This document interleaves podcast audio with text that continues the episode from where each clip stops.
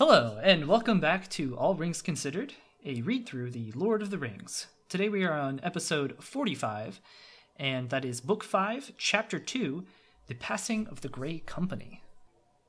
All right, and this is actually quite a big chapter. There's a lot that's going on. Um, this is a Merry chapter, so we're back over with the Riders of Rohan. Uh, and the Riders of Rohan, uh, Theoden, Aragorn, and company are on their way to Helm's Deep from Isengard. On their way, uh, they are met by uh, Rangers of the North who have business with Aragorn. Um, they make their way to Helm's Deep, and in Helm's Deep, Merry, uh, kind of mirroring what Pippin does in the last chapter, he swears his allegiance to Theoden and becomes his esquire. Um, Aragorn has discussions with the uh, Dunedain, and he decides that he must go through the paths of the dead, which were a path, a mountain pass uh, uh, through the, the White Mountains, if I remember correctly. Um, and he has business there, fateful business. Uh, Aragorn must take uh, Gimli, Legolas, uh, and the Dunedain, and they go off on their own. They go ahead to Dunharrow. Theoden uh, is, or Merry is with Theoden.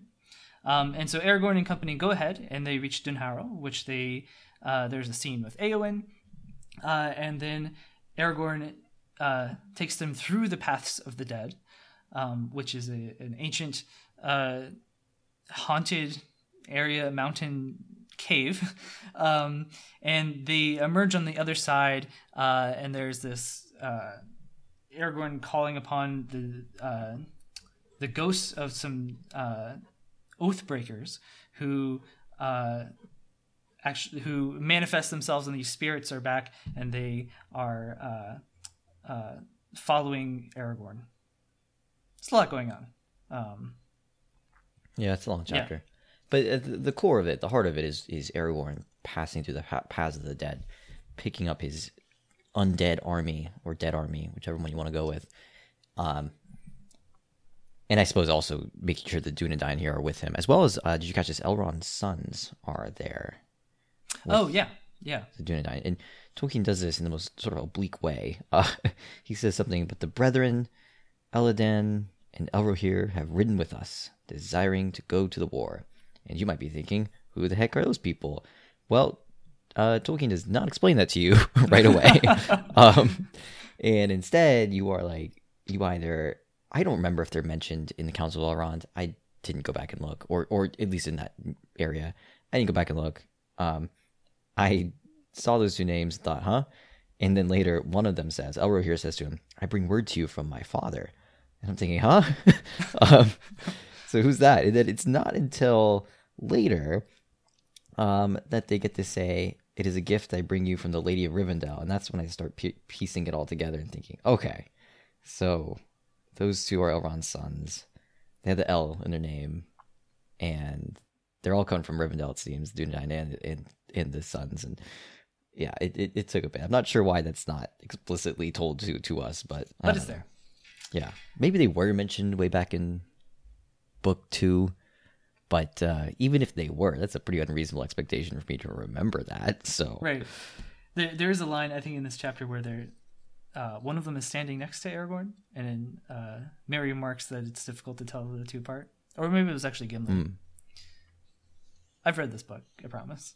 Some at some point in our lives, if we read this book. Uh, um, well, so uh, in the beginning, uh, we have this parallel I kind of mentioned of uh, uh, swearing his allegiance to a king of, of yeah of Rohan. Um, last chapter, Pippin swore his allegiance to Gondor. One thing I wanted to note: um, there's a a lot of characterization of what a king should be like in this chapter. Merry, when he swears his oath, he actually swears it to Theoden himself, and Theoden receives him quite warmly. Yeah, and and he is Theoden's squire. Pippin swears his he is uh, much more um, sworn to Gondor than to Denethor. So I mean, and you see like Merry follows Theoden, like he rides right next to him. Pippin is a servant of Gondor, the city. Uh, and it's kind of interesting. There are two paths, like how, like ah, a yeah. king accepts uh, Merry quite warmly. And two, that uh, I mean, compare Theoden and Aragorn for a minute. Theoden is a lot warmer than Aragorn is, right? Aragorn yes. is characterized here a good number of times as become very stern and very proud and haughty and these things. And not that Tolkien suggests those things are bad, but uh, they're not Theoden's way of doing things. It's very, yeah. It, seems like Gondor's whole style is going to be very different from Rohan's style, for whatever that's worth. The the um, writing here is interesting. I, I do think this uh, got a good strong ending for ending to this chapter when he's writing out with the dead. I love the last line where it says, "But the next day there came no dawn, and the great company passed on into the darkness of the storm of Mordor, and were lost to mortal sight. But the dead followed them." Yeah, It's a really cool great. ending to a chapter. Yeah, Uh, it leaves you in a bit of suspense because you don't know. You know, Aragorn has now picked up this army. They're riding through Gondor, but to what you know end we don't know. And actually, we're not going to see Aragorn again until several chapters later, so we won't know what they do for a little while. And it's gonna be a, it's gonna be a cool moment when they come back. Um, we get to find out what happened with that. But yeah, what a, what a great little ending there. The dead followed them. I really Classic. This uh this reading through i uh i think i appreciated the description of the uh, path to the dead more um Hmm. i like that the part where they're going through the valley and or like between this chasm of two walls uh of stone and then above it's not it's not actually night but they see uh darkness and stars above them Yeah, it's it's it's a good creepy. It's it is very strange, isn't it? I do feel this whole chapter's it stands out in the book. It's just kind of weird. You know, when I was thinking about it, though, I was thinking it was weird, but then I thought, well, if I go way back to book one and I'm looking at the barrows and stuff, then this chapter isn't that strange. It's only because I feel kind of far away from that stuff that this feels a little different. Hmm. But um, maybe it's not as different as I as I may have thought. But uh, yeah, there's there's kind of this like surreal vibe to this chapter, right? Like look at Yeah. how the writing changes when they're going to pass the dead. It just becomes way less. All of a sudden, lots of time is covered very briefly, and everything's spoken of very abstractly. They just pass through it, and they're just writing, and it just says that really quickly, and then the dead follow them, and it's just the reactions um, from the uh the villagers uh yeah after as they exit uh, is it's not individual characters. It's just this general reaction of the the yeah. to. we're, to we're taken out of the heads of individuals right? We we enter the paths of the dead and we get some gimli person like we're in gimli's head for a little bit there. And then all of a sudden that goes away and we're just left with these yeah very general vague um perspectives so to speak. Uh very cool. I mean i kind of like it though. It, it gave me a sense of speed and pacing right? Right. that they're there's a, there's they're in a race of some kind all of a sudden, and the narrative itself doesn't have time to be going into individual people's heads. So, yeah, It- but it, it does make for an overall kind of strange chapter Yeah. between I- between the subject matter and that writing style. right. Um, let's see a couple things that we can't forget. Um, Aragorn mastering the uh, Palantir. oh yeah, Yeah, he's uh, Aragorn has become uh, even more Aragorn-like than he was before. Uh, he he Mm-hmm. strives with Sauron and masters the the Palantir to his will, um, Yeah. which is surprising to Gimli and Legolas. yeah, Uh, we can't forget Eowyn. yeah. So I think that's this is a cool exchange. I really like Eowyn and Aragorn's exchange here. Um, Aragorn has come to Dunharrow. He meets the Eowyn. He tells her, "I need to go ride the Paths of the Dead." Eowyn says, "You've got to let me come with you, at least like come to battle." And Aragorn says she's got to stay with the Rohirrim and take care of take care of them there. And it's an interesting exchange because Eowyn I don't know. Aragorn makes a case that isn't related to her gender necessarily. So Aragorn says, um, I like this line a lot. He says, uh, "A time may come soon when none will return. Then there will be need of valor without renown, for none shall remember the deeds that are done in the last defense of your homes. Yet the deeds will not be less valiant because they are unpraised." So his case is just one of we we'll need you to lead someone if like we fa- like somebody needs to stay here and lead in case we fail. Um, but I think Eowyn's got a good point to say like you're just saying that because I'm a woman. So that's what she how she responds. She says, "All your words are but to say you are a woman, and your part is in the house. But when the men have died in battle and honor, you have leave to be burned in the house, for the men will need it no more." That's a yeah. She's kind of got a point there to say like, yeah. So I I'm the backup. Uh, Yeah. little you know is unfair and it's just a, it's an interesting exchange and you know i like that aragorn is wrong here because Eowyn, as you know, spoiler alert, but Eowyn is going to ride to battle and do great things, and is a very good thing that she does. Because if she did not, things could have gone differently. So, um, it's it's nice reading this now and knowing that Aragorn is wrong. Um, But his points aren't this kind of like- right? Like he was wrong in a sense that like it wasn't. It's not exactly clear, right? That he that it's not like he's an idiot, right? He's was no, like no, saying no, like yeah, yeah, yeah, He's right? got a good, yeah, he's got a good point. Like they, you do need somebody there, you and know, it is her duty, right? Like in a sense of like if there was someone else in her place, whether he was uh, a man or a woman, whoever was uh, in charge of the defense of uh, Dunharrow would have to be there anyway, too. Yeah. Yeah, we, we, with that being said, Aragorn. I mean, you notice Aragorn kind of, Aragorn doesn't dispute her when she says, "You're just saying that to me because I'm a woman," though, right? Like in the end, he ju- he asks her a question because she says that she does not feel she does not fear either pain or death, and so he just asks, "What do you fear?" Um, and she gets to answer him, and but that's kind of all he really said. Like he says, "I say to you, lady, stay, for you have no heir into the south." And then eventually, when they come back again later, and he denies her again, he says, "I can't grant it you to come with me without the leave of your king and your brother. Like I'm not your commander." Um, it just leaves it at that, and. I don't know. I almost get the vibe that Eowyn got to him, and Yeah. like she was right, and he couldn't really like answer it and had to say like, "Look, in the end, I, I it's not my place to say it," which, which is interesting. I, I, Eowyn, I, I love this line when he asks, "What do you fear?" and she says, "A cage to stay behind bars until use and, and old age accept them, and all chance of doing great deeds is gone beyond recall or desire."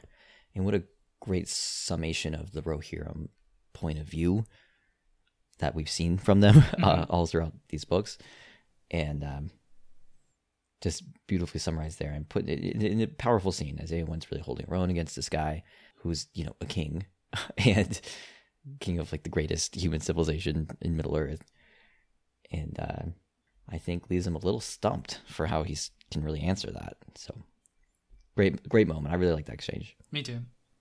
I think I think that about covers it. Yeah, that's about all. Yeah, I'll say my favorite line is the one I read a minute ago with Eowyn in the cage. Um, so just one last time, Aragorn says, "What do you fear, lady?" A cage, she said, to stay behind bars until use and old age accept them, and all chance of doing great deeds is gone beyond recall or desire. What about you? Favorite line? Uh, it might. You know, honestly, I hadn't decided yet. It's a toss-up. I think my favorite line is when Aragorn is describing Merry. He's talking to one of the rangers, and Aragorn says, uh, "They're watching Theoden and company leave," and Aragorn says, "There go three that I love, and the smallest not the least." He said, "He knows not to what end he rides, yet if he knew, he would still go on." Um, and it's kind of interesting. These both these two recent chapters, there's a um, noticeable uh, increase in the esteem of hobbits.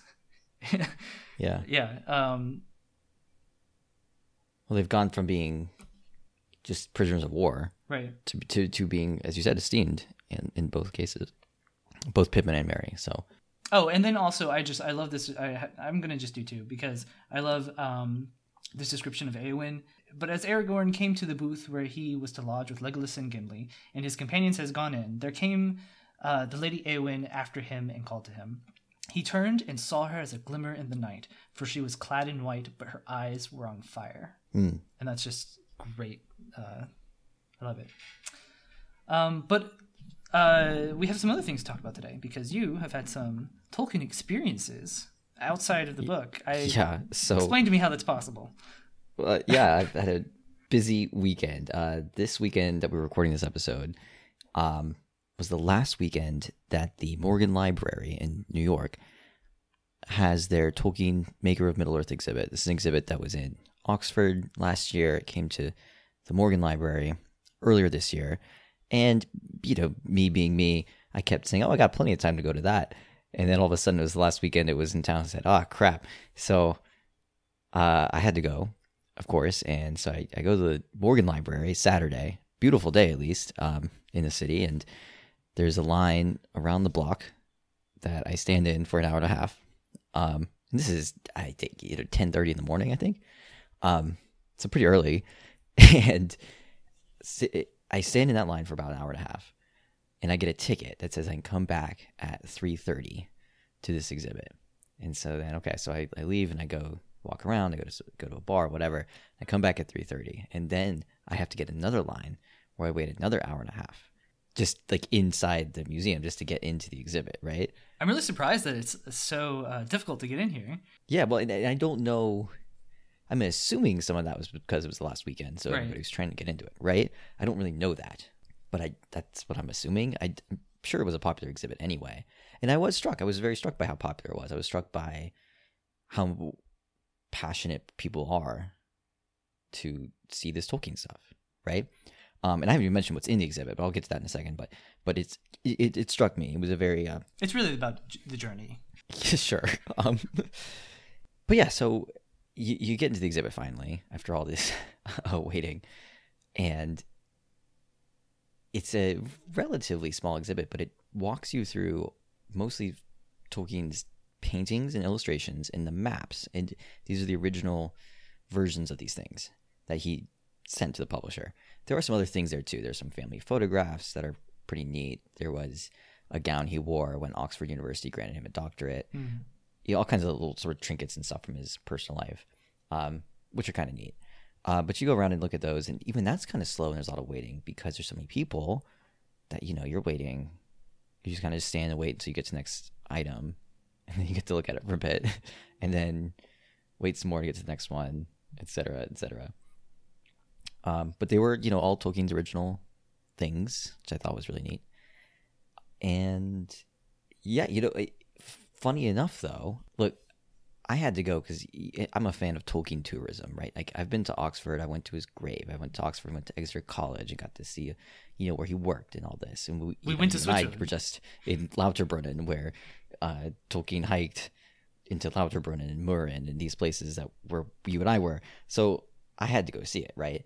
And I w- I wasn't complaining about the wait. I kind of feared that was my own fault, and I thought, look, I have an obligation to this anyway. Like I'll do whatever, and just I was waiting around but I couldn't help but think, like, man, if I weren't who I am specifically, like Charlie, I wouldn't be that enamored with this exhibit, to be honest. because because because let me tell you why. It, every almost every image, I think there was there were two that I could think of that don't fit this bill, but almost every image you saw there, you can see, and I have seen online or in books, mm. right? Like, there's nothing like content wise, it's not new. Like right, the the novelty is that it's Tolkien's actual copies, right? That this you know you can say like, oh, it's really neat. This is the paper he put his hand to, which I I guess is neat for people. I I don't particularly like. But it's like much, but, a lot of yeah. installations are like, oh well, you know, like oh, if you see Murakami's works, like all together like the grandeur of their their largeness right like ah oh, like it's a great exhibit mm. but then if you go to exhibit and you see like oh yeah this pen it's actually Tolkien's pen. It's like ah, right. like well, it's, you're not increasing the experience by actually seeing it in.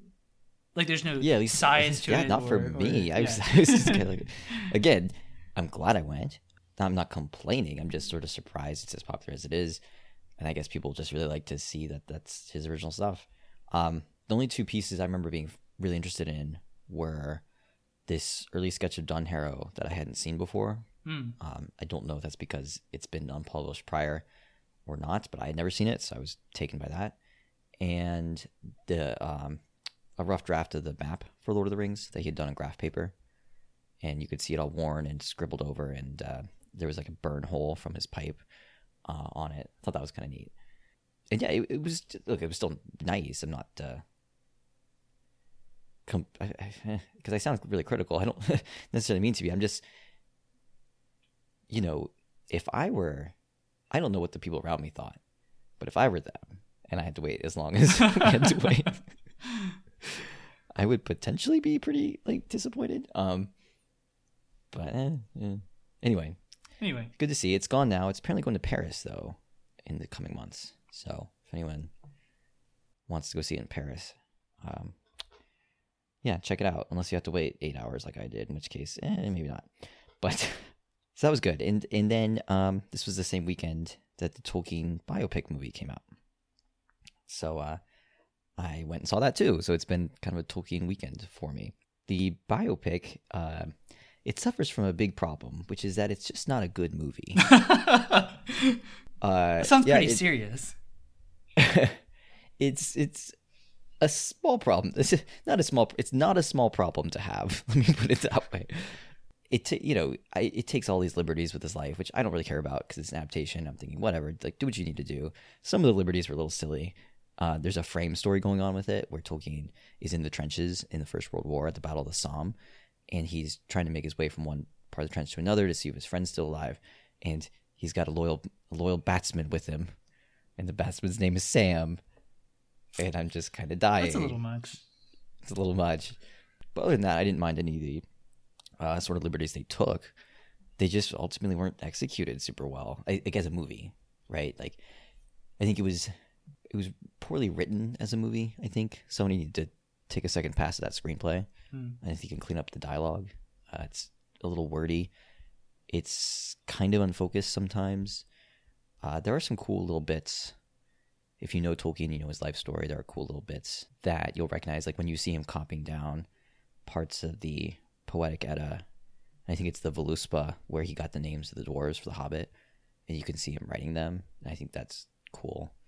Um, or like when he and Edith are throwing sugar cubes at people's hats. Because if you read if you read the biography of Tolkien by Humphrey Carpenter, he mentions them doing that um, at some point. So I, there, you know, little details like that, I was pleased to see. But eh, yeah, in the end, it just it's to me, its problems were less about the changes they made, the changes, yeah, the changes they made to the story, and more just about it's just not a very good movie. And I wish they had done a better job with the movie itself. Hmm. Uh, so, bit of a shame. Oh, well, also, one weird thing is that Tolkien spends like his whole life telling people he hates Wagner and he hates the ring cycle of Wagner's operas. And this movie's just like, nah, he was totally influenced by him. I swear, it's really weird. I'm thinking that's, That's pretty seems strange to me. Um, yeah, I thought it was a weird, weird thing to do. But yeah, uh, anyway, most of it was fine in terms of the content. It just was not executed super well. So that's what I would say to it. Well, uh, on that note, um, what do we have coming up next? Uh, book five, chapter three, the muster of Rohan. Excellent. Great. Okay. Cool. We will see you then.